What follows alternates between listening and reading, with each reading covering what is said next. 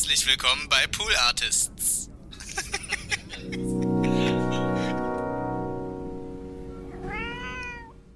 Bilder dürfen nur bis 2,40 groß sein, sonst passen sie in New York nicht mehr in die Aufzüge äh, rein.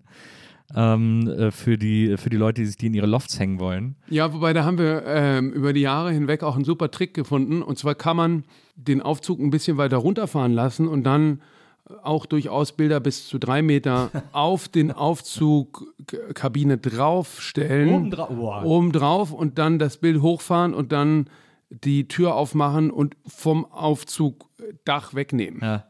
Aber das, da, da geraten einige Leute sicherlich sehr ins Schwitzen, wenn man das mit den, mit den teuren Bildern macht.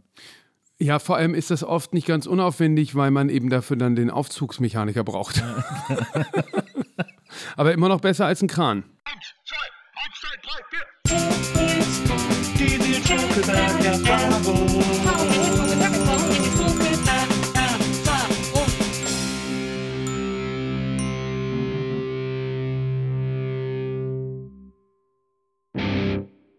Hallo, liebe NBE-ZuhörerInnen, herzlich willkommen zu einer neuen Folge der Nils Bokelberg-Erfahrung. Heute ist hoher Besuch bei mir, äh, nämlich, äh, naja, ich, ich könnte jetzt äh, große Reden schwingen, aber ich äh, sag's einfach, wie es ist. Der beste Galerist der Welt. Herzlich willkommen, Johann König. Vielen Dank für die Erfahrung. Ja, das war's auch schon, mach's gut. Bis zum nächsten Mal. Ja, genau. Für die bevorstehende Erfahrung. Schön, dass du da bist erstmal. Ich freue mich sehr. Wir fragen unsere äh, Gäste ja immer, äh, was sie irgendwie, äh, wie wir sie mit Snacks und so weiter versorgen äh, können. Du wolltest gerne ähm, Apfelschorle, Mineralwasser und Kuchen. Das ist ein Aschenbecher übrigens. Ach, habe ich das vorher äh, gewünscht, oder was? Ja. Ach, das wusste ich nicht. Das hat dann die Danai für mich gemacht. Ich fand das so lustig, dass du dir äh, Schorle und Wasser gewünscht hast und hab dann gesagt, vielleicht willst du dir eine Schorle-Schorle machen. Ich bestehe darauf, mir die Schorle selber zu machen, weil ich ein sehr spezielles Mischungsverhältnis. Äh, so James Bond-mäßig. Ja, sehr gut. Und zwar mache ich erst das Wasser und dann die, den Apfelsaft. Das, ist, das mischt sich einfach besser durch. wenn man so- genau. Dann hat man am Schluss die Erfrischung des Wassers, wenn man es ganz langsam Dann, und dann schmeiße ich den Kuchen noch oben drauf. Aber dann ist es ja schon fast wieder eine Installation, muss man sagen. Ähm, Ja, nur, dass ich sie konsumiere. ja. Aber das, dann ist es Concept Art. Kon genau, Konsum. Konsumat. Konsumat. Ja, genau. Ich freue mich total, dass du heute da bist, damit ich endlich mal viel mehr über Kunst erfahre. Also ich liebe, ich muss dazu vorwegschicken, ich liebe Kunst. Ich bin ein begeisterter äh, Galerienbesucher. Ich war vor kurzem, hast du mich äh, auf eine Vernissage eingeladen äh, in deine Galerie. ja. habe ich mich so gefreut, dass ich sofort hingekommen bin. Ähm, ich gehe aber auch gerne Museen ähm, äh, und so weiter. Ich gehe auch regelmäßig in die gleichen Museen, äh, nicht nur wegen Ausstellungen, sondern auch wegen wegen sozusagen der äh, Dauerausstellung. Also zum Beispiel in Köln. Ich gehe fast immer ins Ludwig, äh, wenn ich in Köln bin, das ja dein Vater auch eine Zeit lang geleitet hat. Genau. Ähm, und äh, mittlerweile gibt es auch so, gibt es einfach Bereiche, die ich, wo ich dann so ganz schnell durchlaufe, weil ich weiß, da interessiert mich nichts und andere, die ich ganz spannend finde und so. Also ich, äh, äh, ich habe nur, das Interessante ist nur immer, wenn ich in Ausstellungen gehe äh, oder in Museen oder wie auch immer, ich habe immer so ein bisschen das Gefühl, dass ich, also ich habe schon immer so einen, ich habe so einen gewissen Interpretationsraum, wenn ich mir Bilder angucke ähm, oder, oder Kunst angucke, den ich immer so anwende äh, auf die Dinge, die ich sehe. Aber ich habe immer das Gefühl, dass der durch nichts äh, unterfüttert ist. Dass ich sozusagen nur einfach mir für mich selber irgendwelche Schlüsse ziehe, äh, die aber jetzt kunsthistorisch fast nie, ähm, sagen wir mal, ordentlich begründet sind. Aber da machst du es, glaube ich, genau richtig. Also ich glaube, dass das ähm, Wichtige ist, sich das überhaupt anzuschauen und ähm, nicht zu viel zu erwarten und dann einfach zu gucken, äh, was macht das mit mir, ähm, interessiert mich das, interessiert mich das nicht, äh, warum interessiert es mich nicht, warum interessiert es mich. Also ich glaube, das größte Problem, und das hat die, der Kunstbetrieb sich ein bisschen selber eingebrockt, ist dieses ähm, Überfrachten. Und ähm, ähm, ich vergleiche das ja gerne mit, ähm, mit der Literatur oder dem Theater oder auch mit der Musik. Da, da können irgendwie gewisse Experten merken dann die Bezüge zu anderen Literaten, wenn sie ähm, Murakami lesen oder so. Oder irgendwelche Kafka-Bezüge oder sonst irgendwas. Aber die braucht es gar nicht, sondern die Geschichte alleine kann schon genug unterhalten und so ist es mit der Kunst auch. Also man, man, ähm, äh, wenn man sich tiefer damit auskennt, weiß man, wen der äh, Künstler, die Künstlerin hier aufs Korn nimmt oder auf die Schippe oder worauf sie sich bezieht. Aber das muss gar nicht unbedingt sein. Das kommt dann von selber, wenn es einen wirklich interessiert. Ja. Aber ich glaube, dass sich nur inspirieren lassen, unterhalten lassen, ärgern lassen, ist vollkommen ausreichend. Und wie du selber sagst, es gibt eben Bereiche, die interessieren einen automatisch mehr und andere weniger. Deshalb ist eben Kunst auch sehr viel demokratischer, als es oft wahrgenommen wird, weil in so einem Museum ja ganz viele Leute gleichzeitig sich mit den Sachen beschäftigen können und äh, auch die Museen vielleicht gar nicht die Lobby äh, haben, die sie verdienen, weil es gehen mehr Leute in Museen als in Bundesliga-Stadien. Wirklich? Ja, ja. ja. Aber ist nicht, ist, hat so ein Museumsbesuch nicht auch oft sowas von, mh, hm, da müssen wir jetzt, wir müssen jetzt einmal im Jahr ins Museum oder so? Ist das nicht oft manchmal so eine Pflichtveranstaltung von Leuten, die das vielleicht gar nicht so interessiert oder auch so Schulklassen oder so? Du hast ja auch manchmal Schulklassen in der Galerie, ne? Ja, wir haben viel Schulklassen in der Galerie klar, ich glaube, das gehört natürlich, also Museen sind Bildungseinrichtungen und mhm. keine äh, Unterhaltungseinrichtungen, aber es ist natürlich trotzdem gut, wenn sie auch unterhalten. Und ich denke, dass es gut ist, dass Schulen in Museen gehen, um äh, quasi diesen Möglichkeitsraum aufzumachen. Aber dieser Gang ins Museum oder der, der Weg in die Galerie sollte viel schwellenärmer sein, äh, als er oft ist. Und ich glaube, dass Museen da auch Nachholbedarf haben, und manchmal dann durchaus auch zu populär agieren. Mhm. Und ich glaube aber, dass diese Idee von Kunst verstehen äh, viel zu hoch aufgehangen wird, mhm. weil äh, man geht auch ins Theater und oder in die Oper oder ins Konzert und genießt klassische Musik, die ja auch eine Meta-Bedeutung hat. Ja. Und wenn ich das Programmheft lese und mich intensiv damit beschäftige und mit dieser Interpretation und irgendwie eine, weiß ich nicht, ähm, die Räuber von Schiller in die Gegenwart ähm, ähm, versetzt, kann ich mich davon unterhalten lassen oder ich kann das Original lesen und gucken, was hat der äh, Regisseur aus der Geschichte gemacht. Aber ich glaube, sich nur davon unterhalten zu lassen, ist auch vollkommen in Ordnung und vollkommen genug. Ja. Man muss nicht alles dechiffrieren und ähm, äh, sondern äh, wie in einen Club gehen. Es ist, äh, mal gefällt es einem mehr, mal gefällt es einem weniger und so kann man auch ins Museum gehen. Das ist ja auch so, aber ich meine, zum Beispiel Theater ist ja auch ein gutes, äh, ein gutes Beispiel, weil das ja, also gerade so Regietheater und so, ja manchmal in so Sphären geht, wo auch viele Leute sagen, ja, da komme ich nicht mehr mit, das ist nicht, die gehen dann irgendwie lieber ins Boulevardtheater oder so. Und es gibt ja auch zum Beispiel sehr äh, verbreitet diesen, diesen äh, äh Spruch, ist das Kunst oder kann das weg? Äh, der ja irgendwie von so einer, äh, der ja aus so einem Ort kommt von, also das war ja ursprünglich, das ist ja der gleiche Witz, wie die Leute sich kaputt lachen über die Putzfrau, die damals äh, äh die Fettecke von Beuys irgendwie sauber gemacht hat und so. Weil es quasi in so, einer, in so einem Mainstream immer so diese Befürchtung gibt, dass Kunst etwas ist, was dazu gemacht wurde, nicht verstanden zu werden. Ja, die Geschichte von Beuys ist ja ähm, lustigerweise ein bisschen komplexer. Wenn ich das richtig erinnere, war das so, da war ein SPD-Kreisverein, äh, der sich getroffen hat und die haben äh, Bier in diese äh, Badewanne getan, ähm, um es zu kühlen und haben dann, dann kam die Putzfrau und hat quasi den Schaden Na, äh, äh, wohl repariert. Ja, und ich glaube, das äh, Faszinosum ist natürlich das, dass man, dass bei der Kunst ein Wert zugewiesen wird, der äh, vielen äh, nicht nachvollziehbar ist. Das ist ja das Interessante im Museum. Das Museum ist eigentlich der relativ neutral, weil es alle Kunstwerke den Auftrag hat, mit allen gleich umzugehen. Ob das jetzt der. Und weil es quasi nur zeigt. Ja, und, und, und aber auch die eine konservatorische Aufgabe hat, die gar nicht wertend ist. Also mhm. da werden nicht wertvolle, im Markt wertvolle Künstler, Kunstwerke genauso äh, sorgfältig behandelt wie sehr wertvolle Werke. Mhm. Außer sie sind eben dann zum Beispiel. Ähm, konservatorisch äh, so beeinträchtigt, dass sie nicht mehr reisen dürfen oder so. Hat aber dann eigentlich auch mehr mit dem Zustand als mit dem Wert zu tun. Und ähm, das ist eigentlich, finde ich, ganz erfrischend, dass Museen da diese, diese Marktbewertung gar nicht so kennen. Hm. Ich finde das ja eh gut, wenn man, wenn der Umgang mit Kunst irgendwie unverkrampft ist äh, oder dass es eben auch nicht, nicht so hochgehangen wird und nicht immer so staatstragend äh, betrachtet wird oder so. Es gibt ja auch diese Story von äh, Sylvester Stallone, der, ich weiß gar nicht, ob das ein Bild von Kiefer war oder so, wo so, wo so Blätter abfallen und der so im Interview gesagt hat, ja, ich habe die dann einfach alle wieder dran geklebt, weil äh, ich habe ja dafür viel Geld gezahlt und so. Das finde ich irgendwie so, ich, wenn, wenn das sozusagen, wenn dann der Käufer mit dem Bild auch irgendwie so interagiert, das finde ich irgendwie äh, extrem äh, äh, interessant und spannend, weil das ja sozusagen dieses, dieses Kunstwerk dann weiterleben lässt, weil viele die, die Köpfe, äh, die Hände über dem Kopf zusammenschlagen sind. Das, das, ist doch vorgesehen, dass das runterfällt, das kannst du doch nicht machen und so. Ja, wobei ich glaube nicht, dass das bei Kiefer vorgesehen ist, dass es runterfällt. Und was das aber so ein bisschen erzählt, diese Geschichte, ist, dass Kunst äh, haben mit Verantwortung und auch Aufwand einhergeht. Mhm. Ja, also das ist nicht zu unterschätzen, wie viel ähm, äh, Aufwand auch im Sammeln von Kunst steckt. Das ist eben auch noch ein interessanter Aspekt, der oft, finde ich, ein bisschen kurz kommt.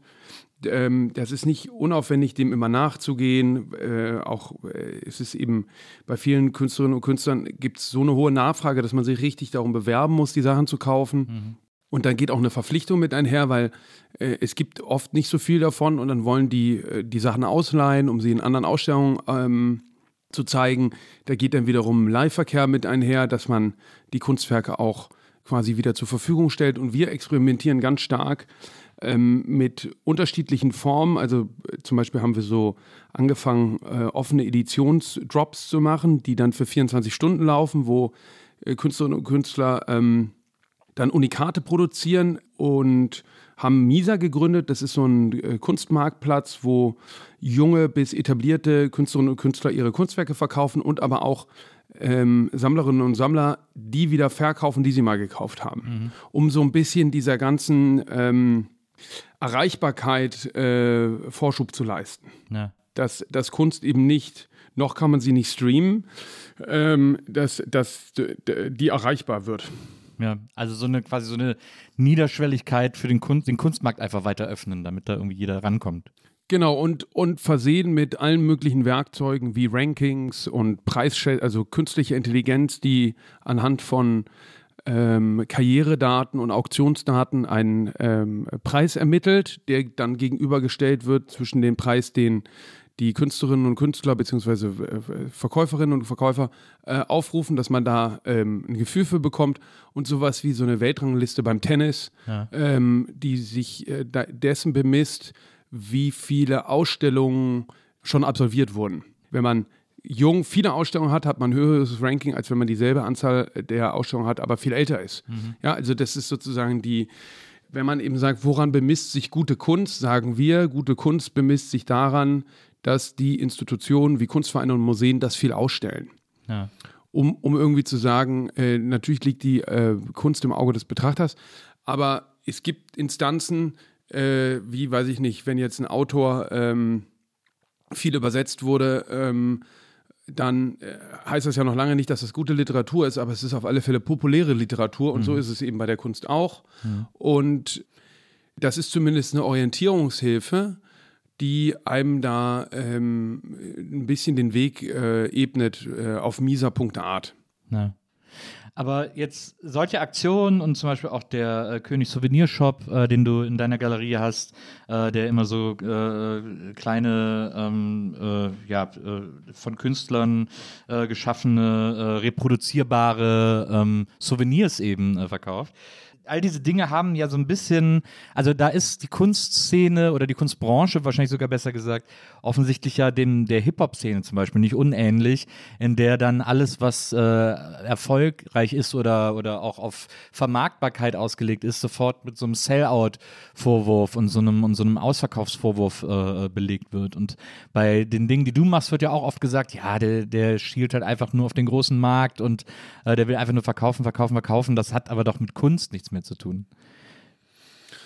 Ja, ich weiß nicht. Es ist ja so, dass die, wir haben, machen ja zwei äh, Sachen. Das eine ist die König-Galerie. Das ja. ist eben äh, ein sehr subjektiv äh, zusammengestelltes Programm von Künstlerinnen und Künstlern, die äh, ich besonders äh, oder wir, mein, meine Frau, mein Team und ich besonders relevant finden und wo wir finden, das sind die wichtigsten Protagonisten in ihrem Bereich. Ja. ja also da gibt es ja Malerei, Skulptur, Fotografie äh, und dann eben auch abstrakte Malerei oder eben figurative Malerei. In diesen ganzen unterschiedlichen Gattungen mhm. glauben wir äh, oder bemühen wir uns darum, die relevantesten Positionen äh, zu vertreten. Ja.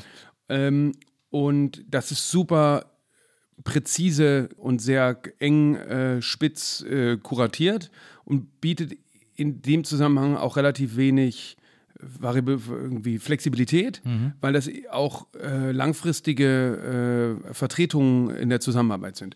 Und dann wollte ich aber, ich komme ja selber aus der, aus der Kunstelite, sage ich mal. Also ich bin eben äh, in Anfang der 80er Jahre in Köln geboren.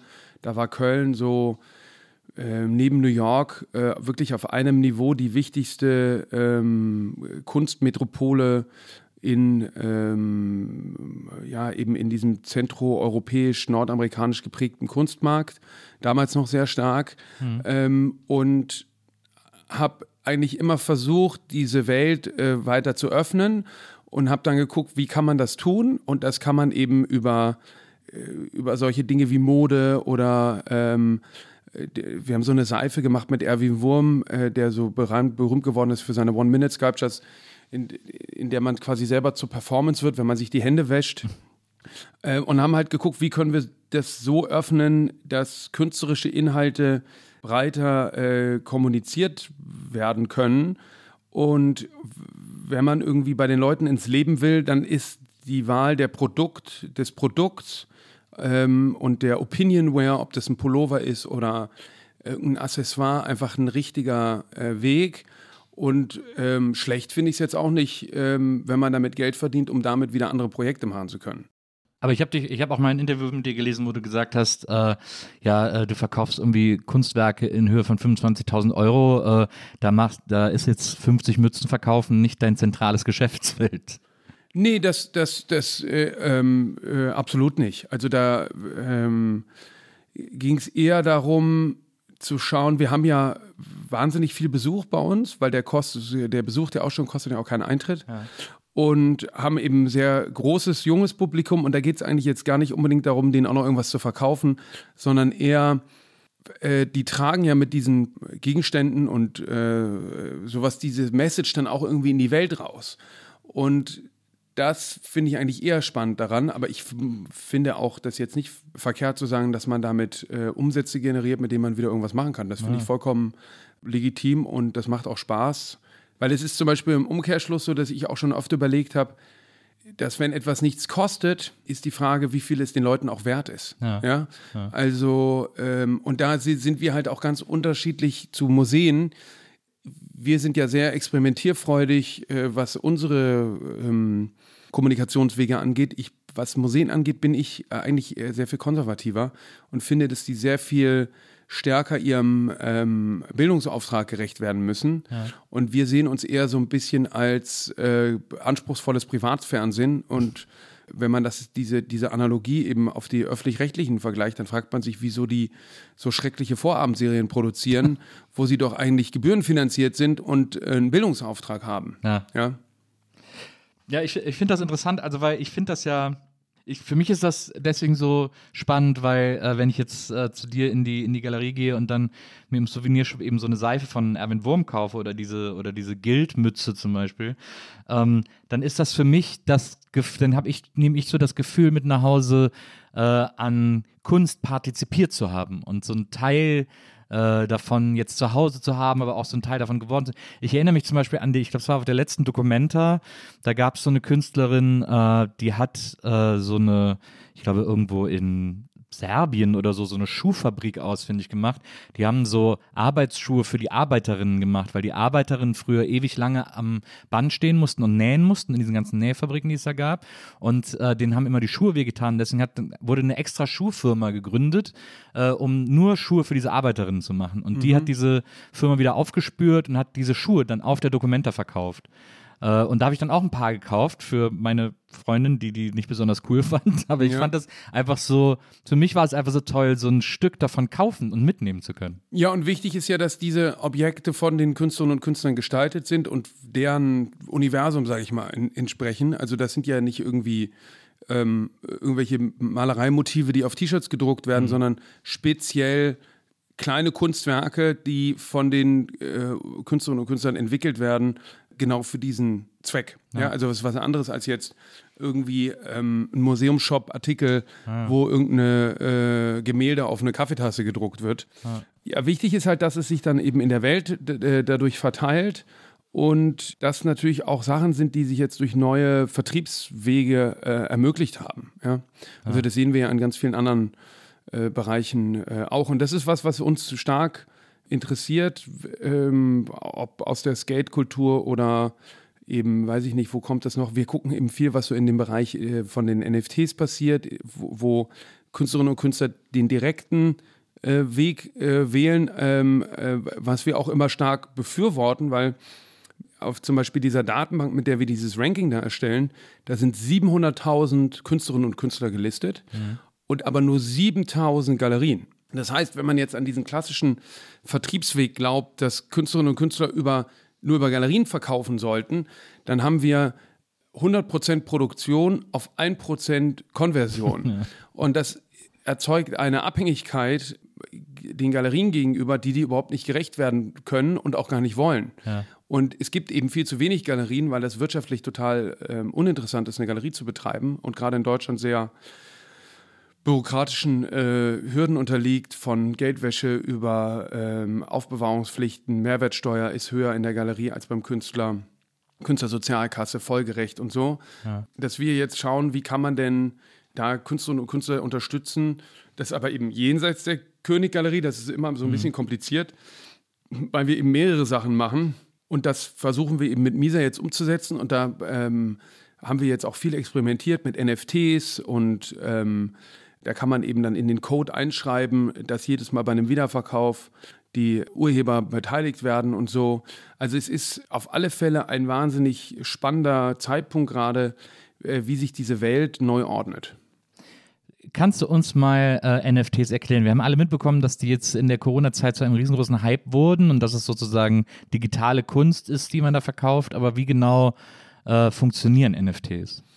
Äh, vielleicht fängt man mit der Blockchain an die Blockchain ist sowas wie eine, äh, eine digitale Registratur, wo man, ähm, das kann man sich ein bisschen vorstellen, vielleicht wie ein Grundbuchamt, für äh, nur eben nicht nur für Immobilien, sondern für alles. Mhm. Und wenn man jetzt eine Wohnung kauft oder ein Haus, dann geht man zum Notar und vereinbart einen ähm, äh, Kaufpreis und der Verkäufer steht im Grundbuch drin und äh, wenn man diesen Kaufpreis bezahlt hat, dann wird äh, die, der vorherige Eigentümer gelöscht und man wird selber als Eigentümer eingetragen. Das Ganze läuft über einen Notar ja. und der gibt das eben beim Grundbuchamt ab und dann nach sechs Wochen ist man drin. Und im Prinzip ist das so ähnlich, nur für digitale hinterlegte Gegenstände. Ob das ein Video, ein JPEG ist, aber es kann auch irgendwas anderes sein. Es kann eben auch eine Immobilie sein oder ein Auto oder eine Uhr oder ähm, oder äh, ein Filmrecht oder was auch immer. Ja. Also das Underlying Asset sozusagen. Und warum das auf einmal so einen äh, Hype in dem Digitalkunstbereich äh, gebracht hat, ist,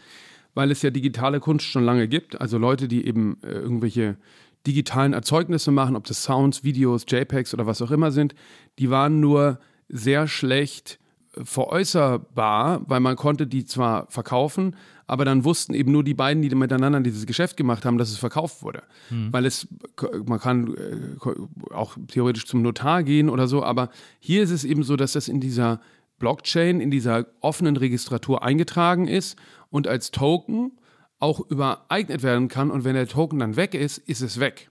Ja, ja also man kann diesen, diesen Token ähm, äh, auch auf eine Cold Wallet ziehen. Das ist sowas wie ein USB-Stick. Und wenn man den verliert, dann ist es weg. Und das äh, insofern ist ein, muss man sich das vorstellen wie ein, ein Bitcoin. Mhm. Äh, wenn du einen Bitcoin hast und ich habe einen Bitcoin und wir tauschen den, haben wir immer noch beide das Gleiche, weil der ist fungibel. Bei dem NFT ist es so, dass der eben verknüpft ist an einem konkreten ähm, äh, Asset und damit einzigartig. Okay. Und ähm, genau, so muss man sich das vorstellen. Aber das Tolle ist, dass es darüber hinaus alle möglichen Anwendungsfunktionen gibt, ähm, äh, sogenannte Smart Contracts. Da wird dann in dem in dem in dem in der ähm, Vertragsurkunde ja. festgelegt, dass wenn du jetzt ein ähm, kreatives Werk geschaffen hast, ich kaufe dir das ab und ich verkaufe es wieder, kannst du alles Mögliche da reinschreiben. Zum Beispiel, dass du immer 4% von dem Umsatz äh, automatisch bekommst. Mhm. Oder dass äh, du es, dass ich es erst ein halbes Jahr später verkaufen darf. Mhm. Oder dass ich es nicht unter diesem Preis verkaufen darf. Und das sind natürlich Möglichkeiten, auch durch das, durch das Digitale ist quasi der Mittelsmann in der Form auch nicht mehr gebraucht, beziehungsweise bekommt eine andere Bedeutung, weil vielleicht wird da sogar noch mehr gebraucht, weil eben dieser Dadurch, dass es jetzt so ein riesiges Angebot gibt, ist die Notwendigkeit der Kuration und der Vorauswahl und der, der Kontextualisierung und Selektion noch wichtiger als vorher vielleicht, weil vorher eben dieses Bottleneck da war durch diese Galerien. Und jetzt gibt es dieses Riesenangebot, dann wird eben für, weiß ich nicht, Marktneukömmlinge ist es äh, sehr dankbar, wenn es dann wieder jemanden gibt, der das ein bisschen vorsortiert hat. Mhm. Oder, oder dass es unterschiedliche Nischen gibt. Ja, dass die einen sind eben darauf spezialisiert und die anderen darauf. Du bist ja jemand, der äh, sowieso, äh, sagen wir mal, äh, neue Techniken äh, oder Technologien oder äh, was auch immer äh, mit sehr offenen Armen empfängt. Ich erinnere mich als Clubhaus, als der große Clubhaus-Hype war, dass du da irgendwie jeden Abend einen Talk gemacht hast über Kunst mit KünstlerInnen gesprochen hast, über Kunst im digitalen Raum, über Kunst im Allgemeinen und so und äh, einfach dich sehr auf dieses Medium, ich weiß nicht, machst du das immer noch? Nee, wahrscheinlich nicht. Clubhouse ist ja eigentlich relativ durch, äh, glaube ich. Nee, das hat sich so ein bisschen erledigt, weil ich fand, das war äh, so unglaublich flüchtig. Am Anfang war es irgendwie toll, weil, weil der Austausch so interessant war, weil so viele unterschiedliche Leute da waren und jetzt ja. geht es nur noch, also zumindest wenn ich reinschaue, immer nur um Krypto. Und das finde ich auch interessant, aber mir geht es, ich finde eigentlich immer sehr interessant, die unterschiedlichen Welten miteinander zu verknüpfen. Mhm. Ja, mich interessiert der Kunstbetrieb an sich nicht so sehr und auch nicht der Musikbetrieb, aber der Kunstbetrieb mit dem Musikbetrieb, das finde ich wieder spannend. Ja. Oder Architektur oder Mode oder äh, alles eigentlich. Hauptsache, es geht über die eigenen ähm, Grenzen hinaus. Aber ich habe auch mal so ein Interview gelesen, wo du gesagt hast, du findest es immer so schade, dass ich glaube, äh, äh, jetzt muss ich überlegen, wie es genau war, aber dass zum Beispiel bei, äh, dass Architektur sehr an Kunst interessiert ist, aber umgekehrt nicht so. Und dass das bei Musik und Kunst auch immer so eine, es gibt oft nicht so eine Wechselwirkung, oder bei Mode war es, glaube ich, bei Mode, bei Mode und Kunst, äh, dass äh, äh, Kunst sich sehr für Mode interessiert, aber Mode nur ein sehr oberflächliches Interesse an Kunst hat, sozusagen.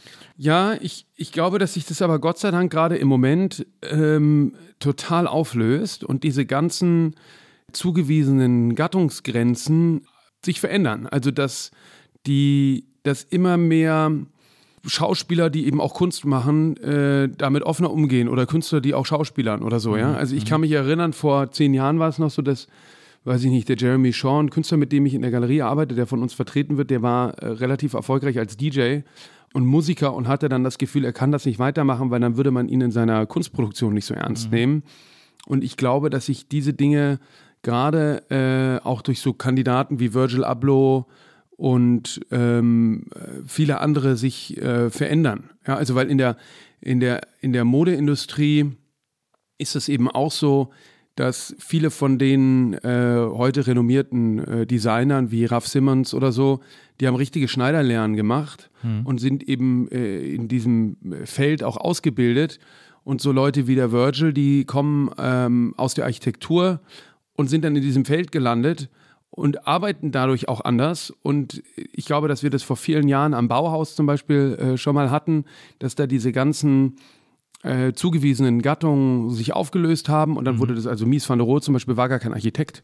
Ja. ja also der bedeutendste Architekt war nicht äh, zeichnungsberechtigt und durfte nicht als Architekt arbeiten, ja. hat aber trotzdem die äh, großartigste Architektur Absolut. des letzten Jahrhunderts geschaffen. Ja. Und ich glaube, so ähnlich, ähm, an so einem ähnlichen Punkt sind wir gerade, dass diese, was macht ein, äh, ein ein Autor, ein Schauspieler, äh, Schauspielerin natürlich genauso gemeint, ähm, wie eng ist dieses Feld ähm, bestellt und wie frei äh, kann das sein?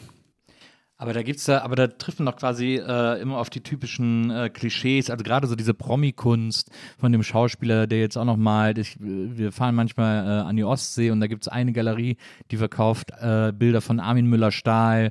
Äh, ich habe mal in Neukölln eine Galerie gesehen, die Bilder von Frank Zander verkauft. Äh, wir kennen alle diese, die sogenannten Likörelle von Udo Lindenberg und so. Das ist doch dann so eine Kunst, die quasi auf dem, auf dem Kunstmarkt nicht so richtig ernst genommen wird. Nein, nein, die wird nicht, wird nicht ernst genommen, aber ich finde eigentlich, den Maßstab sollte immer sein, ob es relevant ist. Ja. Also ob es irgendwie äh, eine Relevanz hat. Und es gibt natürlich auch zwei Betrachtungen. Das eine ist der Markt, ob etwas gekauft und verkauft wird, und das andere, ob es irgendwie eine kulturelle Relevanz hat. Und das finde ich eigentlich die spannendere Frage, ob jemand jetzt zum Beispiel Kunst studiert hat oder nicht. Mhm. Ja, das ist im Kunstbetrieb selber äh, doch noch eine relativ eine Währung, sage ich mal, oder es ist wichtig, auch wo man studiert hat, ob man Meisterschüler ist oder nicht. Und das finde ich eigentlich nicht so ähm, ausschlaggebend, weil vor allem, wenn man dann da genauer hinguckt, hat es halt oft ganz viel mit Netzwerk zu tun und natürlich auch Austausch. Ja, also das Tolle an der Kunsthochschule ist, dass man sich so intensiv austauscht mhm. und ähm, da in so einer automatisch in so einer Diskussionsrunde drin ist und sich mit der künstlerischen Praxis von den anderen beschäftigt. Aber das produziert noch lange keine äh, relevanten Künstlerinnen und Künstler. Ja was ich, äh, was ich mich immer frage, ist, wie verkauft man Kunst, die äh, nicht sachlich ist, also äh, nicht, nicht dinglich ist. Ich, äh, also zum Beispiel ein Künstler, den ich äh, ganz toll finde, ähm, ist Paul McCarthy. Äh, mhm. Den, ich mag die Arbeiten von dem total und ich meine, klar, da, man könnte jetzt, ich habe den mal im Haus der Kunst in München gesehen vor, äh, vor x Jahren irgendwie, da hat er so ein Fort aufgebaut, wo er so Indianer drin gespielt hat und man könnte jetzt natürlich so einzelne Holzpaneele dieses Forts verkaufen, aber es wäre auch irgendwie sinnlos. Ähm, was, das ist ja, das ist ja dann so Concept Art irgendwie äh, äh, im weitesten Sinne. Wie verkauft man Konzepte? Wie verkauft man Konzeptkunst? Naja, bei Paul McCarthy ist es zum Beispiel so, dass dieses gesamte Fort, also das ist ja wie so, ein, ähm, wie so eine Westernstadt, ja. die ist eine Installation ja. und äh, war auch schon in der Auktion, glaube ich, für drei Millionen Euro oder so. Und äh, das sind so mechanische Skulpturen, wo irgendwie der Hund mit dem Cowboy fickt und ja. ähm, sehr ähm, geht eben um Amerika und auch um so Perversion. Und das ist schon die, die, die tatsächliche Skulptur. Ja? ja. Also das ist dann äh, eine Installation. Der hat dann auch irgendwann angefangen, Bronzen zu machen. Ja. Also dass er so seine Ideen irgendwie in so Bronzen übertragen hat. Und Videos und Fotos. Und ich habe neulich eine Zeichnung von ihm verkauft bei uns auf der Misa die verhältnismäßig günstig war eigentlich. Das war so ein riesiger ähm, äh, Kürbis. Aber das ist eben das Interessante, was du gerade gesagt hast, die Konzepte, NFT, äh, ähm, äh, äh, Performances zum Beispiel, dafür ist ein NFT sehr gut geeignet. Mhm. Weil da kann ich eben ein Konzept mit verknüpfen und dann dieses Konzept als einmal äh, einzigartig äh, verkaufen. Das ist noch nicht so viel passiert, ja. wird aber, glaube ich, verstärkt kommen. Im Moment ist es sehr stark durch diese ganzen animierten Digital-Dinge äh, ähm, geprägt, aber ich glaube, dass wir das vor allem im Bereich der Konzeptkunst und der Fotografie und auch in der Fraktionalisierung von Kunst äh, stärker sehen werden. Was bedeutet Fraktionalisierung, Nico? Äh, Fraktionalisierung heißt, du nimmst ein Gemälde und tokenisierst das, also machst quasi ein, äh, ein NFT aus dem Gemälde ja. und kannst diesen Token dann äh, in unterschiedliche Fraktionen einteilen. Und somit machst du dann ein, ein Gemälde handelbar in vielen Einzelteilen für unterschiedliche Teilnehmerinnen und Teilnehmer. Also so wie damals diese One Million Dollar Homepage, wo jeder so ein Quadrat äh, kaufen konnte von der Homepage und damit machen konnte, was er will quasi. Zum Beispiel, oder es ist im Prinzip eigentlich ein bisschen wie ein Börsengang von einem Bild. Mhm. Ja, also du hast ein, du hast ein, ähm, du hast ein IPO von einem, von, einem, von einem Gemälde oder von einer Skulptur und darauf werden Aktien ausgegeben und die können eben dann gehandelt werden, ohne dass das Bild selber gehandelt wird. Ja, ja verstehe. Du hast jetzt viel äh, erklärt über den Verkauf von äh, Bildern vor allem. Ich, wahrscheinlich sind Bilder immer noch das am einfachsten zu verkaufen oder handeln. Also du hast auch irgendwann mal erzählt, dass äh, Bilder dürfen nur bis 2,40 groß sein, sonst passen sie in New York nicht mehr in die Aufzüge äh, rein ähm, äh, für, die, für die Leute, die sich die in ihre Lofts hängen wollen. Ja, wobei da haben wir ähm, über die Jahre hinweg auch einen super Trick gefunden. Und zwar kann man den Aufzug ein bisschen weiter runterfahren lassen und dann auch durchaus Bilder bis zu drei Meter auf den Aufzugkabine draufstellen. Oben, dra wow. oben drauf und dann das Bild hochfahren und dann die Tür aufmachen und vom Aufzugdach wegnehmen. Ja. Aber das, da, da geraten einige Leute sicherlich sehr ins Schwitzen, wenn man das mit den, mit den teuren Bildern macht. Ja, vor allem ist das oft nicht ganz unaufwendig, weil man eben dafür dann den Aufzugsmechaniker braucht. Aber immer noch besser als ein Kran. Ja, das, äh, das glaube ich. Es gibt ja in Holland gibt es immer die Häuser, die quasi schon einen Kran am Fenster haben. äh, diese alten Hafenhäuser. Aber da sind die Wohnungen ja noch viel kleiner, da passt ja gar nichts Aber da gibt es Sachen, das ist wirklich irre, was die Leute da schon gemacht haben. Ja, ganze Fassadenteile ausgebaut, um ihre äh, Kunst reinzubekommen, um damit leben zu können und so. Wahnsinn. Ja. Es gab auch mal, ich, also ich habe irgendwann mal, hat mir das mal ein Freund gezeigt äh, und ich, da äh, äh, beweise ich mich jetzt wieder als unwissend, weil ich nicht weiß, wie der hieß, aber es gab mal einen Künstler, der in New York eine Galerie irgendwie einen Meter tiefer gebuddelt hat und dann da äh, seine, also einfach, der hat einfach den ganzen Boden raus. Ja, großartig war das. Urs Fischer, ganz toller Bildhauer, der hat die äh, Galerie ausgehoben und dann ein Loch äh, in den Boden gebuddelt. Ist das der gleiche, der auch eine Ausstellung gemacht hat, wo er einfach alle Bilder geklaut hat und dann aufgehangen hat? Gab es auch mal, irgendwie- er hat dann, er hat dann einfach irgendeine andere Ausstellung beklaut und das in der Galerie aufgehangen. Nee, das, also es gibt ein ganz tolles ähm, äh, Projekt von dem Ulay. Der hat hier den Spitzweg aus der Nationalgalerie geklaut. Ja. äh, am helllichten Tag vor, weiß nicht, 40 Jahren oder 30 Jahren. Ähm, und dann gibt es noch ein, ähm, was gibt's noch mit dem Clown? Sonst fällt mir eigentlich nichts ein. Der Urs Fischer hat noch so eine riesige äh, äh, Zigarettenschachtel an so einem gigantischen Motor durch den Raum bewegt. Äh, Der hat jetzt auch sehr interessante NFTs gemacht, der Urs Fischer. Ja. Der hat auch vor allem so Kerzenskulpturen gemacht, die angezündet werden und sich dann eben auflösen. Naja. Glaubst du, dass, äh, also um mal die ganz großen, also ich glaube, bei Warhol liegt es relativ nah, dass der auch mega auf dieses NFT-Ding abgefahren wäre. Ich, ich kenne immer so, es gibt auch, äh, vor kurzem wurde auch so ein, der hat mal äh, in so einer halben Werbeaktion auf so einem Amiga-Computer äh, Bilder gemacht und die sind irgendwann zuletzt wiedergefunden worden und so ausgestellt worden und so. Also für den wäre das ja wahrscheinlich so die mega interessante Technik gewesen.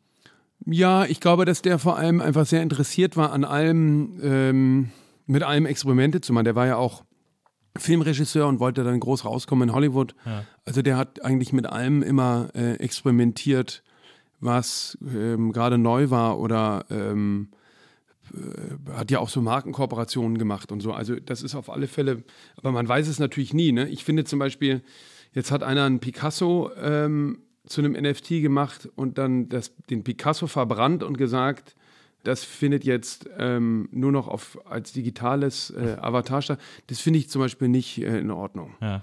Weil ich finde, das geht nicht. Man kann nicht das ähm, so eingreifen in das künstlerische Werk von jemand anderem, ob das Picasso ist oder jemand anders. Also Ja. das finde ich ein bisschen ähm, zu viel. Aber das, das finde ich interessant, dass du da äh, eine rote Linie ziehst, weil das ist ja am Ende auch wieder eine interessante Kunstaktion. Ich meine, und jetzt, äh, klar, es ist dann, es ist vielleicht ein bisschen unfair, das von Künstler zu Künstler zu äh, bewerten, aber äh, Picasso-Arbeiten gibt es ja irgendwie äh, genug, um äh, auf der ganzen Welt gleichzeitig 100 Ausstellungen stattfinden zu lassen. So. Äh, deswegen ist das doch dann, ist das da vielleicht so als, auch als Kommentar zu verstehen und irgendwie äh, macht das Ganze begreiflicher. Ja, ich glaube nur, dass es keinen Sinn macht in dem Fall, weil ähm, die Zeichnung ist ja, äh, natürlich kann man sagen, der hätte jetzt äh, kein NFT wählen können für seinen Ausdruck, weil es das nicht gab. Aber das war ja dadurch motiviert, diese Zeichnung zu erzeugen. Und ich finde, wenn die da ist, dann muss man das respektieren und kann nicht äh, hingehen und die zerstören und sagen, die wird jetzt ersetzt ähm, durch, ein, durch ein digitales. Ich glaube, das ist nur Aufmerksamkeitsökonomie auf Kosten anderer. Und ich finde, das kann man, auch wenn das jetzt keine besonders relevante Zeichnung war, finde ich, kann man das nicht auf Grundlage des künstlerischen Werks von jemand anderem machen. Das finde ich ist irgendwie, auch, auch bei Banksy nicht, da haben das ja auch welche gemacht. Das finde ich auch nicht richtig. Ich finde die, den Ansatz schon interessant. Also deshalb haben wir zum Beispiel auch eine, eine digitale Galerie gegründet, wo Digitalkünstler in der, für den digitalen Raum digitale Werke schaffen können. Ja. Weil ich finde es nicht interessant, die analogen, also ja, bei der Fraktionalisierung, weil man das als Werkzeug benutzt, um den Markt äh, demokratischer zu machen und mehr Leute teilhaben zu lassen, weil jetzt ist eben dieses Blue-Chip-Kunstkauf nur für Reiche möglich. Und ähm, junge Kunst ist äh, sehr schwierig einzuordnen, weil woher will ich wissen, ob das jetzt quasi irgendeine Perspektive hat und die wichtigste Position ist und so weiter. Da habe ich auch keine emotionale Bindung mit, weil da habe ich noch keine Dokumentarfilme im Fernsehen gesehen, da habe ich noch keine Ausstellung gesehen, keine Bücher darüber gelesen. Da finde ich, ist es was anderes, aber da ähm, lasse ich, ich, ich glaube, dass Kunst nicht schlechter wird dadurch, dass sie gehandelt wird. Ja, das finde ich ist ein, ein, ein Fehler. Aber ich kann nicht Kunst zerstören, um digitale äh, äh, Kopien davon zu erzeugen, weil wenn Künstlerinnen und Künstler das machen wollen, dann machen sie es direkt und nicht, da kann man nicht posthum so eingreifen. Ja, verstehe. Kennst du äh, die Frankfurter Hauptschule? So, ein, Äh, so ein Künstlerkollektiv ja. aus, der- aus der Städelschule irgendwie. Mhm.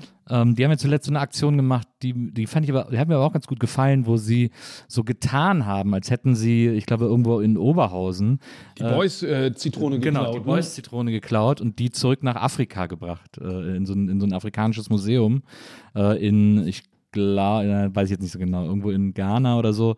Ähm, und wollten damit auch so ein bisschen, äh, haben so gesagt, so wir geben jetzt was zurück, weil wir äh, diesen Ländern so viel geklaut haben und hier eben so viel koloniale Kunst. Und es gab einen riesen Aufschrei äh, in der Kunstszene, ja, äh, also das Anliegen mag nobel sein, aber das kann man doch nicht machen. Die haben dann so ein sehr schönes Video dazu produziert und äh, irgendwann nach, ich glaube, drei, vier Tagen kam raus, dass sie die irgendwie in Oberhausen versteckt haben, äh, aber dass sie niemals irgendwie Oberhausen verlassen hat, weil es eben auch so ein sehr, also im Look sehr einfach reproduzierbares Kunstwerk gewesen ist.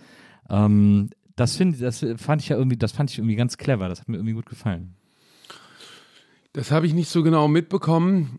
Ich fand diesen Fall ganz interessant in Frankreich, äh, als jemand, ähm, ich glaube, der kam aus Ghana, da ähm, Gegenstände entwenden wollte, um sie zurückzubringen nach Ghana. Also bei Ulay war es ja so ähnlich. Der hat ja den, der Spitzweg war das Lieblingsgemälde äh, Gemälde, äh, irgendwie der der Dichter oder der Denker oder so heißt das von das war das Lieblingsbild von Hitler. Und das hat er eben entwendet und einer in eine, in eine Wohnung gebracht von so türkischen Gastarbeitern. Und das war eben in den 60er Jahren. Und es ging irgendwie, glaube ich, da war Günter Wallraff auch irgendwie involviert und war bei der Bild-Zeitung eingeschleust. Ja. Oder irgendwie sowas. In dieser Zeit kann ich das noch irgendwie verstehen. In der heutigen Gegenwart, wo ja, ich weiß nicht, ob das so eine nach, das so eine gute, ein, ein guter Beitrag ist zu dieser Kolonialismusdebatte, die ja sowieso äh, auf Hochtouren läuft Ja. und wo man, glaube ich, ein bisschen Verständnis dafür haben muss, dass die dass das Prozesse sind, die einfach dauern. Ja, also so wie das gedauert hat, bis wir Frauenquoten haben, mehr oder weniger, bis es ein Bewusstsein dafür gab, dass wir eine sehr westlich geprägte ähm, äh, Kulturbetrachtung haben, muss man, glaube ich, diesen Tankern an, an Kultureinrichtungen ein bisschen Zeit geben, sich da äh, zu finden. Ja, und da sind ja, was ich eben richtig finde, diese ganzen äh, Restitutionen auf einem guten Weg, aber das ist alles ein, äh, also vollkommen, vollkommen ähm, äh, okay, ähm, so vorzugehen irgendwie, aber es sind halt, ja, es ist halt Aufmerksamkeitsökonomie und die Frage ist, ob das der eigentlichen Ordnung der Sachen so äh, zuträglich ist. Da bin ich nicht so sicher, aber das ist auch Gott sei Dank nicht so mein, mein, mein Feld. Ja. Du äh, hast ja jetzt vor knapp, äh, ich glaube, jetzt vor knapp 20 Jahren, ich glaube 2002 hast du deine erste Galerie gegründet, ne? Genau. In, in Berlin, Ja. äh, am Rosa-Luxemburg-Platz. Kann man heute, macht es noch Sinn, heute eine Galerie zu gründen? Beziehungsweise, was würdest du Leuten raten, die heute eine gründen wollen? Du hast gerade eben gesagt, es gibt so wenige. Genau, es gibt zu wenige, aber ich weiß nicht, ob das nicht ein Auslaufmodell ist. Ähm, und ob es nicht neue, interessantere Formen äh, der Vermittlung gibt. Also was ich verstehe mich ja als jemand, der Räume zur Verfügung stellt, damit Künstlerinnen und Künstler da ihre Arbeit zeigen können. Und ich glaube, dass es das, ähm, ich, ich weiß nicht, ob, ob das äh, quasi in Retail-Räumen noch nötig ist. Ja? Und ob man dann nicht andere äh, Formen und Kommunikationswege finden kann, die ähm, vielleicht zeitgemäßer sind. Oder vielleicht gerade mit Retail, also mit quasi klassischen Ladengeschäften, weil natürlich will die Kunst in der Regel physisch erlebt werden. Und jetzt mit der, ähm, weiß ich nicht, mit dem Sterben der Innenstädte Ja. ergeben sich vielleicht auch wieder äh, große Möglichkeiten, dass diese ähm, Orte, an denen eben sonst der Konsum stattgefunden hat, oder für den restlich Verbleibenden braucht es ja auch irgendwie ähm, äh, vielleicht eine Kompensation. Und das könnte zum Beispiel, äh, das könnten Galeriemodelle sein. Du hast ja auch eine Galerie in einem Parkhaus in London äh, gebaut, quasi, ne? Genau, wir, wir ähm, sind eben an vielen unterschiedlichen fast kunst, kunstarttypischen ähm, Orten, weil ich diese rein sterilen äh, White Cube-Inszenierungen oft gar nicht so sinnvoll finde. Also ja. die Galerie in Berlin ist in einer ehemaligen katholischen Kirche, in einer brutalistischen Kirche. In London ist es in einer ehemaligen äh, Tiefgarage. In Seoul sind wir in einem ja, Luxus-Klamotten, äh, Accessoirehandel, MCM heißen die, die machen so, äh, ist halt so ein, so ein, so ein Luxuslabel. Ja. In Monaco sind wir in einem mehrstöckigen Villa, eher wie so ein Wohnhaus. Und in Wien eröffnen wir jetzt in einem ehemaligen Verkehrszentrum. Also das war so eine Art äh, Ticketschalter der Kaiserzeit. Ja. Und ähm, das war's. Nee, in, in die Centraland haben wir zum Beispiel die, die Galerie in Berlin verändert nachgebaut. Also die ist quasi virtuell, aber hat dann viele Attribute, die sie im virtuellen, also die sie im realen Raum braucht, die im virtuellen nicht nötig sind, wie Statik und so, die sind dort weg. Ja. Wie äh, schnell kann es passieren, dass Kunst äh, kippt in so eine, ähm, also ich denke zum Beispiel an Banksy, den, von dem am Anfang alle ganz begeistert waren. Jetzt ist das ja eigentlich so eine Art Kitsch geworden, wenn man so will. Wie kann man das, oder vor allem, wie kann man das verhindern, dass das passiert? Ja, also Banksy fand ich zum Beispiel äh, nie besonders äh, interessant, weil ich das so wahnsinnig illustrativ finde. Finde aber, dass die, die klassische Kunstwelt verurteilt nicht, aber distanziert sich eigentlich sehr stark davon. Und das finde ich falsch, weil es ja auch sehr viele Leute begeistert und auch viele Leute ihren Weg über Banksy in die, in die Kunst finden. Mhm. Und ich glaube, dass ganz viel damit auch wieder mit so Aufmerksamkeitsökonomie und, und auch so einer Content-Marketing-artigen Geschichte von der Unbekannte aus dem Nichts, von der Straße zu Millionenbeträgen, ähm, und da auch, es gibt so einen Louis Defini-Film, wo irgendwie so ein, irgendwie hat so ein, so ein, so ein äh, Frontsoldat eine Matisse-Tätowierung auf dem Rücken und dann jagen alle diesen Typen, weil alle diese, diese wertvolle Haut abziehen wollen. äh, und, und so eine ähnliche Geschichte ist es irgendwie mit Banksy, den kennt keiner und dann äh, führt er die Kunstwelt vor und alles wird immer teurer. Und es sind natürlich auch so typische, es hat sehr viel mit Wert und Wertschöpfung und, ähm, äh, und so zu tun aber nicht so viel selber mit den, mit den Motiven selbst, ja. Also ja. die sind halt irgendwie illustrativ. Mich erinnert es oft eher an jemand, der sehr gute visuelle Grafik macht für, also einfach wie ein guter äh, Werbeillustrator, ähm, mhm. der starke ähm, Giffys oder so produziert. Ja. Und, und ich finde aber, dass es schon gut ist, dass es das gibt, weil es eben viele Leute begeistert und die darüber dann auch anfangen, sich eben für andere Positionen zu interessieren. Das gleiche gilt für Kors, der auch so ein Phänomen ist. Mhm. Und äh, das ist, glaube ich, ein bisschen so wie Katy, also wie wenn ich jetzt irgendwie die Musik nicht gut finde, ja. Also ich kriege das dann, schnapp das bei meiner Tochter auf und finde Katy Perry natürlich irgendwie super. Also weil es ist gut gemacht und knallt und hat irgendwie einen super Beat. Und so ähnlich ist es eben mit Banksy auch. Mhm. Und wenn man aber darüber dann, keine Ahnung, wenn man sich ein bisschen auskennt, hört man auf einmal die Bassline und sagt, die kenne ich doch von Peaches. Ja? ja? Und die hat Peaches gemacht und dann hat die das übernommen. Und so ähnlich ist es vielleicht mit Banksy und Warhol oder äh, anderen Positionen. Und deshalb ist es aber gut, dass es diese ganzen Pop-Strömungen gibt, weil die sind natürlich viel zugänglicher und darüber kommen Leute dann auch irgendwie rein. Ja? ja. Ich glaube nur, dass der Markt der Kunst manchmal ein bisschen im Weg steht. Ja, ja weil nicht ähm, äh, alle gute Kunst wird teuer gehandelt. Hm. Ich glaube, ein, ein anderes Klischee über Kunst, das ich immer wieder fast ein bisschen ärgerlich finde oder nicht ärgerlich, aber was mich immer wieder sehr wundert, äh, und das liegt vielleicht in so einem deutschen, an so einer deutschen Einstellung oder Haltung dazu, ist, dass ich ganz oft das Gefühl habe, dass äh, die Deutschen Kunst und oder KünstlerInnen keinen Humor zutrauen oder oft glauben, dass Kunst nicht humoristisch sein kann oder vielleicht sogar darf. Und dabei gibt es immer wieder Sachen, Künstler, Arbeiten, die ich wahnsinnig witzig finde. Also auch, also jetzt mal angefangen mit so einem Klassiker wie Kippenbergers äh, Ich kann im besten Willen keine Hakenkreuze entdecken. Ja. Äh, das habe ich, hab ich mir in der, bevor sie umgebaut wurde, noch hier in der Nationalgalerie angeguckt und habe wirklich laut lachen müssen, weil ich Ja. es einfach so witzig fand. Und dann kam aber direkt ein Wärter und hat geguckt, was ich da mache, weil ich über ein Bild lache. Das war sofort suspekt.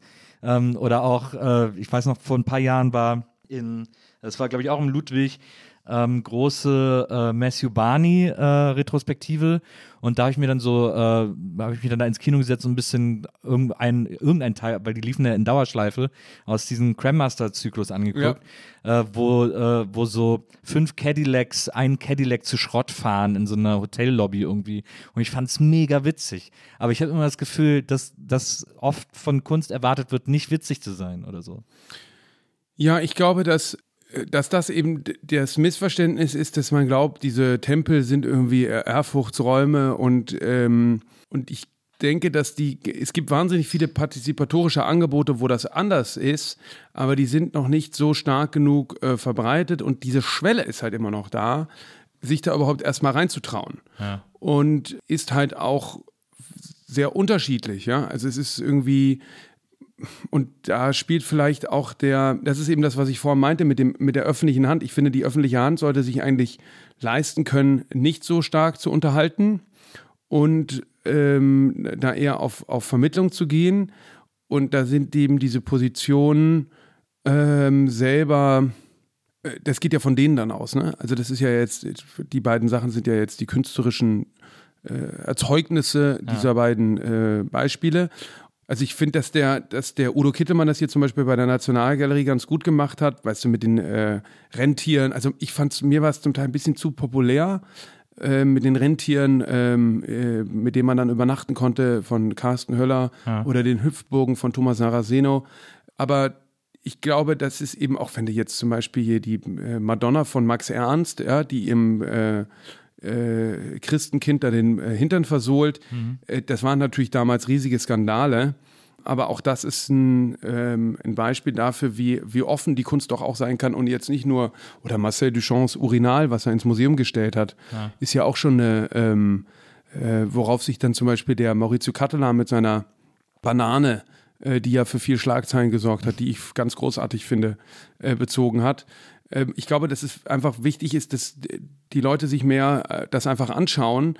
Und da gibt es eben viel äh, Humoristisches, Unterhaltendes, aber auch sehr äh, Ernstes und äh, Bewegendes. Das, das eine schließt das andere auch nicht aus. Also es kann ja auch etwas äh, humoristisch oder lustig sein und trotzdem sehr einen ernsten Hintergrund haben. Klar, oder? wie das Hakenkreuzbild ne, Genau. von Kippenberger, was ja einerseits sich irgendwie auf abstrakte Malerei äh, bezieht. Das ist ja so ein, so ein äh, Formgeballer. Genau, ja. so, ein- so, ein, äh, so ein abstraktes Krickelkrackel Ja. ähm, und, und hat eben dann mit der Aufarbeitung der, der, des Holocaust zu tun, hat aber natürlich viel, es gibt auch ein anderes, wenn ich mich richtig erinnere, das ist ein Bild von Josef, Josef Beuys Mutter und ist aber ein Mann auf dem Bild drauf. Ja, mein Bruder war mal äh, vor Jahren in der äh, Tate Modern äh, und äh, hat sich da so eine Ausstellung angeguckt und er hat gesagt, als er da äh, Beuys gesehen hat, ähm, hat er das erste Mal Beuys verstanden, weil er so das Gefühl hatte, dass da der Raum sich auf den Künstler bezieht und nicht umgekehrt. Das ist interessant. Ich habe meine eigene Zugang, obwohl ich ja aufgewachsen bin mit Gerhard Richter als Trauzeuge meiner Eltern und äh, Künstler ein- und ausgehend und so, habe ich meinen Zugang zu Kunst im Kunstunterricht in dem Blindeninternat bekommen. Ja. Weil ich da sozusagen wurde didaktisch über Kunst gesprochen oder, oder es wurde eben richtig vermittelt, erklärt und auf einem, äh, wie sagt man, ähm, in einem Kontext mit Deutsch und Physik und Englisch und Mathematik und hatte da in so kanonisierten ähm, äh, Form äh, eine Rolle, wo ich dann auf einmal gemerkt habe, was für eine gesellschaftliche Relevanz Kunst doch hat. Und eben und man- bei euch zu Hause ein- und ausgeht auch. Das, äh, also war dir, du hast mal in Interviews erzählt, es wäre dir vorher nicht so klar gewesen, dass da irgendwie, dass das Weltkünstler sind, mit denen, die du in deiner Kindheit irgendwie da äh, äh, zu Hause getroffen Ja, aber nicht, weil die irgendwie so berühmt sind, sondern ich habe eben gemerkt, was Kunst doch für eine gesellschaftliche äh, Bedeutung hat. Also angefangen bei entarteter Kunst bei den Nazis, ja, mhm. äh, oder auch anderen Diktaturen. Warum ähm, unterbinden die künstlerischen Ausdruck, wenn er es nicht ähm, so eine Macht und Kraft hätte, so eine große Rolle zu spielen? Ja? Also wenn es keine Rolle spielt, braucht man es auch nicht verbieten. Mhm. Und, und auch eben äh, vorhin hier über Ulay sprechend, ähm, äh, auch da geht es ja irgendwie um die Aufarbeitung des Nationalsozialismus und wie gehen wir damit um und ähm, äh, in welchem jetzt auch die ganze Nolde-Diskussion, ähm, wie gehen wir mit ähm, Künstlern um, die äh, so ein ideologisches Bild hatten, äh, können wir deren Kunst noch verehren, Wagner und so. Mhm. Und das fand ich eben total interessant und habe gemerkt, da ist doch eine, äh, eine gewisse Kraft drin, die natürlich auch, das Tolle an der Kunst ist, dass sie frei ist von Funktionen. Ja. ja, also ähm, äh, und, ähm, und dafür will ich Raum schaffen und ähm, da gehört das Verkaufen natürlich dazu. Muss Kunst überhaupt irgendwas? Bevor ich die Frage weiter formuliere, frage ich mich, ob Kunst überhaupt Kunst überhaupt irgendwas müssen muss. Naja, ich würde sagen, es muss schon im Rahmen der Kunst irgendwie einen Beitrag leisten. Ja, ja also es muss schon ähm, manchmal gewollt und gezielt und manchmal auch aus Versehen ähm, äh, innerhalb der Kunst irgendwie funkt funktionieren oder, oder sich erweitern oder irgendein, auch muss schon auch, finde ich, auf eine gewisse Art und Weise irgendeinen neuen Beitrag leisten. Ja, zur gesellschaftlichen Debatte. Ja, oder zur künstlerischen. Ja. Die, aber würdest du die künstlerische Debatte von der gesellschaftlichen Debatte trennen? Manchmal schon, ja klar. Manchmal geht es ja auch nur um reine Ästhetik oder nur um künstlerische Fragen. Ich finde nur eben, deshalb meinte ich das vorhin mit dem, mit dem, äh, mit dem Boys, wie interessant so etwas noch ist, wenn es das in der Form in, in anderer Konstellation schon gegeben hat. Ja. Und ob das wirklich einen Beitrag zu der politischen Debatte der Restitution führt und ob man nicht den Leuten, die im, die, weil ich glaube, ich habe das nicht so richtig verfolgt, aber ich glaube, dass die, dass man damit den Ausstellungsbetreiber manchmal auch nicht so gerecht wird, sondern die werden dann irgendwie zu, die werden eigentlich instrumentalisiert für irgendwas, für, für, wo man ihnen nicht mit gerecht wird. Hm. Und ich frage mich, ob so eine Protestaktion noch so interessant ist, wenn es wenn es vor 40 Jahren solche Protestaktionen gab, die viel berechtigter waren und auch echte Risiken mit sich gebracht haben. Aber vielleicht empfindest du das ja nur von heute aus gesehen so. Ich meine, für die für die gab es ja auch quasi ein, ein echtes Risiko, äh, äh, weil sich irgendwie so viele Leute aufgeregt haben und so. Ja, also einmal ist das ein, ist es ja ein Multiple, ja, ja diese, diese Zitrone, ich glaube, die hat auch irgendjemand anderem gehört. Ich weiß es aber, wie gesagt, nicht so genau. Ja. Ich finde nur dieses ganze Entwenden, ich meine, ich habe damals nicht in der Zeit gelebt, aber ich glaube, 1967 war Deutschland noch anders, als es heute ist. Ja. Diese Restitutionsdebatte ist im vollen Gange mit den, mit den ganzen äh, geraubten äh, Kulturgütern. Ich, ich persönlich finde es einfach nicht so interessant. Also ich, ich und bei vielen anderen Sachen auch. Ja. Ähm, aber ich kenne es natürlich auch. Ja? Also ich, ich kenne natürlich diese ganzen Protestgeschichten. Es gab auch äh, von, ähm, ich glaube, der heißt Michael Morley, gab es diese ganze Banksy-Geschichte zum Beispiel auch schon. Ja. Ja, also der hat eine, der hat ein Bild, was von ihm in der Auktion war, in dem Moment, wo es zugeschlagen wurde, mit einer Farbpatrone angeschossen. Ja. Also so ähnlich wie, wie ja. der Banksy das mit dem Ballon gemacht hat. Ja. Dann ist man natürlich so ein bisschen.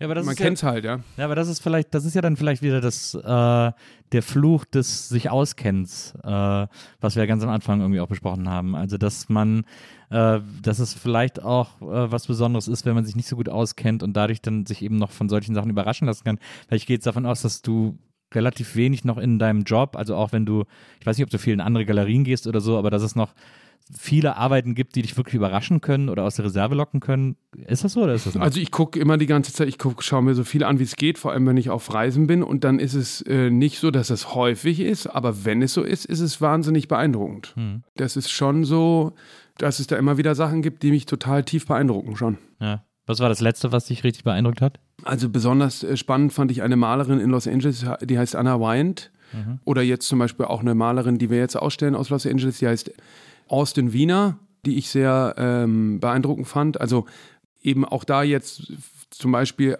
in einem künstlerischen Beitrag wie Malerei abstrakter Malerei, die im Moment auch überhaupt nicht äh, in Mode ist, sondern alles ist im Moment sehr figurativ, mhm. da noch einen, einen, Beitrag zu leisten, fand ich schon sehr beeindruckend. Also, weil das ist äh, echt ein beackertes Feld und da noch eine noch was äh, hinzuzufügen zu dieser jahrhundertenalten Praxis, fand ich schon äh, beeindruckend. Was glaubst du, wo das, wo das, was werden die nächsten großen Themen der Kunstwelt werden? Also, wir haben jetzt schon so ein bisschen gesagt, NFTs werden äh, jetzt gerade ist es hauptsächlich so Digital Art. Äh, das wird sich auch nochmal ändern. Die werden so andere Anwendungsfelder finden. Aber was wird so, was ist etwas, womit wir in den nächsten Jahren rechnen können, was so das, das große Thema der Kunst sein wird? Ich glaube eher, dass die Kunst ein ganz großes Thema wird in einer breiteren äh, Öffentlichkeit. Also ich glaube, es wird immer mehr Leute geben, die Kunst machen. Mhm. Ja. Und was ich vor vielen Jahren, wo ich dachte, oh je, jetzt erzählen die mir, dass sie auch noch malen. Aber ich finde das eigentlich super, weil dadurch beschäftigen die Leute sich mit Kunst. Also ich glaube, wir werden eher so eine Art nicht, dass sich in der Kunst so viel verändert, sondern dass die Kunst viel breiter äh, wird äh, in der in Leuten, die selber Kunst machen und aber auch glaube ich, dass der Kunstmarkt sich der breiten Öffentlichkeit öffnen wird und man anders eben als bei Musik oder äh, anderen Sachen sich an Kunst wird beteiligen können. Mhm. Und ich glaube, das wird äh, sehr viel verändern. Also das ist auch etwas, woran wir arbeiten, dass wir eben jetzt den ist der ist der Kunstmarkt eben einigen wenigen, ähm, äh, also zumindest dieses Blue Chip Segment vorenthalten und ich glaube, das wird sich relativ bald ändern. Und wie werde ich Künstler? Indem du Kunst machst. Und wie, äh, wie komme ich dazu, von dir ausgestellt und verkauft zu werden? Indem du. Äh, indem ich gute Kunst mache. Indem, genau. ähm, indem du. Genau, indem du einfach deine. Also ich würde, ich, wie würde ich vorgehen? Ich würde erstmal würde ich mich orientieren, was gibt es schon. Ja. ja. Also, weil wenn man was macht in einem Bereich, wo es schon ganz viel gibt, es macht ja nichts, weil man kann ja trotzdem noch Bücher schreiben oder noch, noch einen Podcast aufnehmen. Gibt ja trotzdem, ja, gibt zwar schon welche, aber man selber bringt sich da ja ein. Ja. Dann würde ich, glaube ich, vorgehen und schauen, was interessiert mich denn? Und dann gucken, was ist das, was mich da interessiert? Und dann schauen, wo kommt denn das, was mich da interessiert, her? Wer sind die Besten, die in diesem Bereich? Warum machen die das? Manchmal gibt es auch Missverständnisse. Ja. ja. Dann glaubt man, das hätte irgendwas mit Graffiti zu tun, hat es aber gar nicht. Ja. Nur weil es nach Graffiti aussieht. Ja. Und dann würde ich gucken, okay, was gibt es da schon sozusagen top-notch? Und daran würde ich mich orientieren und gucken, was kann ich denn da noch, was interessiert mich daran und was kann ich da noch für einen Beitrag leisten, den in der Form so niemand gemacht hat. Mhm. Ja, also das ist im Prinzip, deshalb sind ja Künstlerinnen und Künstler wie, wie, wie äh, Unternehmer per, per excellence. Ja? Super innovativ, wahnsinnig risikobereit, irre ausdauernd, sehr diszipliniert auch. Und da muss man arbeiten, arbeiten, arbeiten, arbeiten, arbeiten, arbeiten und noch mehr arbeiten. Und muss ich auch auf Instagram sein? Es hilft auf alle Fälle. Aber ich würde erst auf Instagram gehen, wenn ich was hätte zum Zeigen. Umgekehrt ist schwierig. ja. Aber es hilft natürlich, weil, weil es ein, ähm, die Möglichkeit gibt, schnell großen Reichweiten Inhalte gegenüber zu kommunizieren. Ja. Ja, und das ist natürlich äh, eine Kraft, die da, die da drin liegt, die ich ganz erstaunt bin, immer noch viele nicht äh, verstanden haben. Ja. Also für unsere Arbeit ist das irre wichtig. Gibt es einen Ort auf der Welt, wo du noch eine Galerie eröffnen möchtest? Ähm, naja, das kommt eigentlich immer eher so zu mir. Ähm, nee, ich finde Asien wahnsinnig spannend, äh, aber gibt jetzt keinen Ort, nein. Ja. Nee, gibt jetzt nichts, wo ich denken würde, das muss jetzt unbedingt sein. Ich finde USA natürlich auch total spannend, aber auch extrem kompetitiv.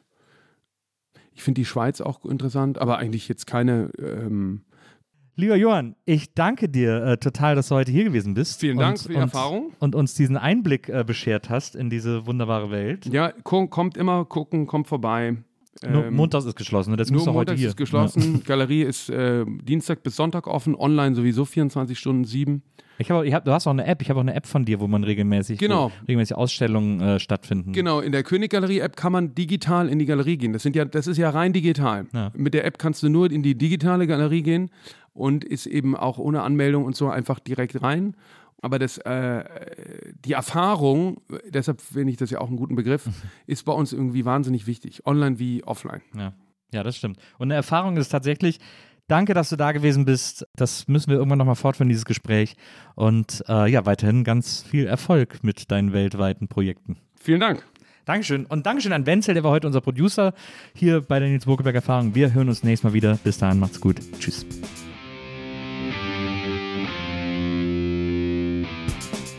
Die Nils Bokeberg Erfahrung. Von und mit Nils Bokeberg. Eine Produktion von Pool Artists. Team Wenzel Burmeier, Lisa Hertwig, Maria Lorenz Bokeberg, Frieda Morische und natürlich Nils Bokeberg. Die Nils Bokeberg Erfahrung.